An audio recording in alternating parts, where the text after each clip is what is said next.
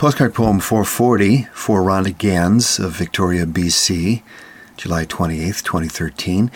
The True Story of the Poet's Chair. Epigraph Alberto Blanco. And looked at close and with care, the poet's chair will levitate. Rhonda.